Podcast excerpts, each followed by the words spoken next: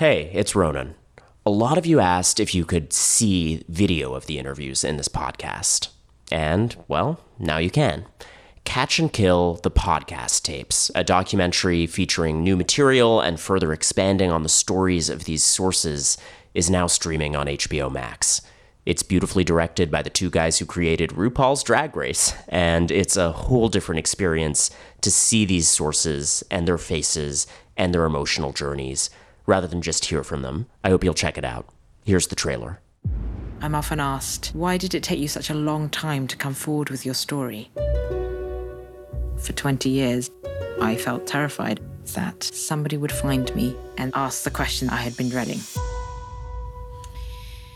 Which is, didn't you used to work for Harvey Weinstein? New Yorker magazine reporting claims of sexual harassment, assault, and rape. The Harvey Weinstein scandal. Please, I don't want to do something I don't want to. Five minutes. Don't ruin your friendship with me for five minutes.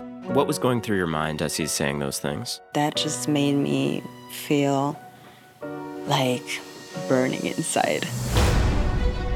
We knew that the facts and crimes have to be quite large to take someone like that down.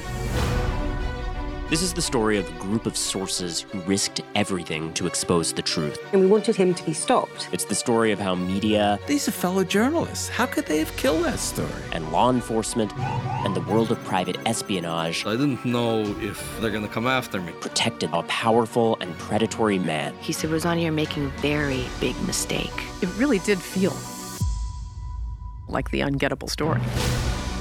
Anybody around us in the story orbit, they knew they were at great risk. Harvey could basically say, Would you like an Oscar or to litigate until I destroy you?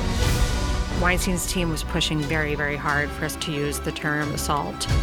And I said, These women call it rape, and it fits the legal definition. Call it what it is. You were brave and strategic and savvy. Even a woman that wears high heels and a short skirt can stop someone bad. What happened to me shouldn't happen to other women.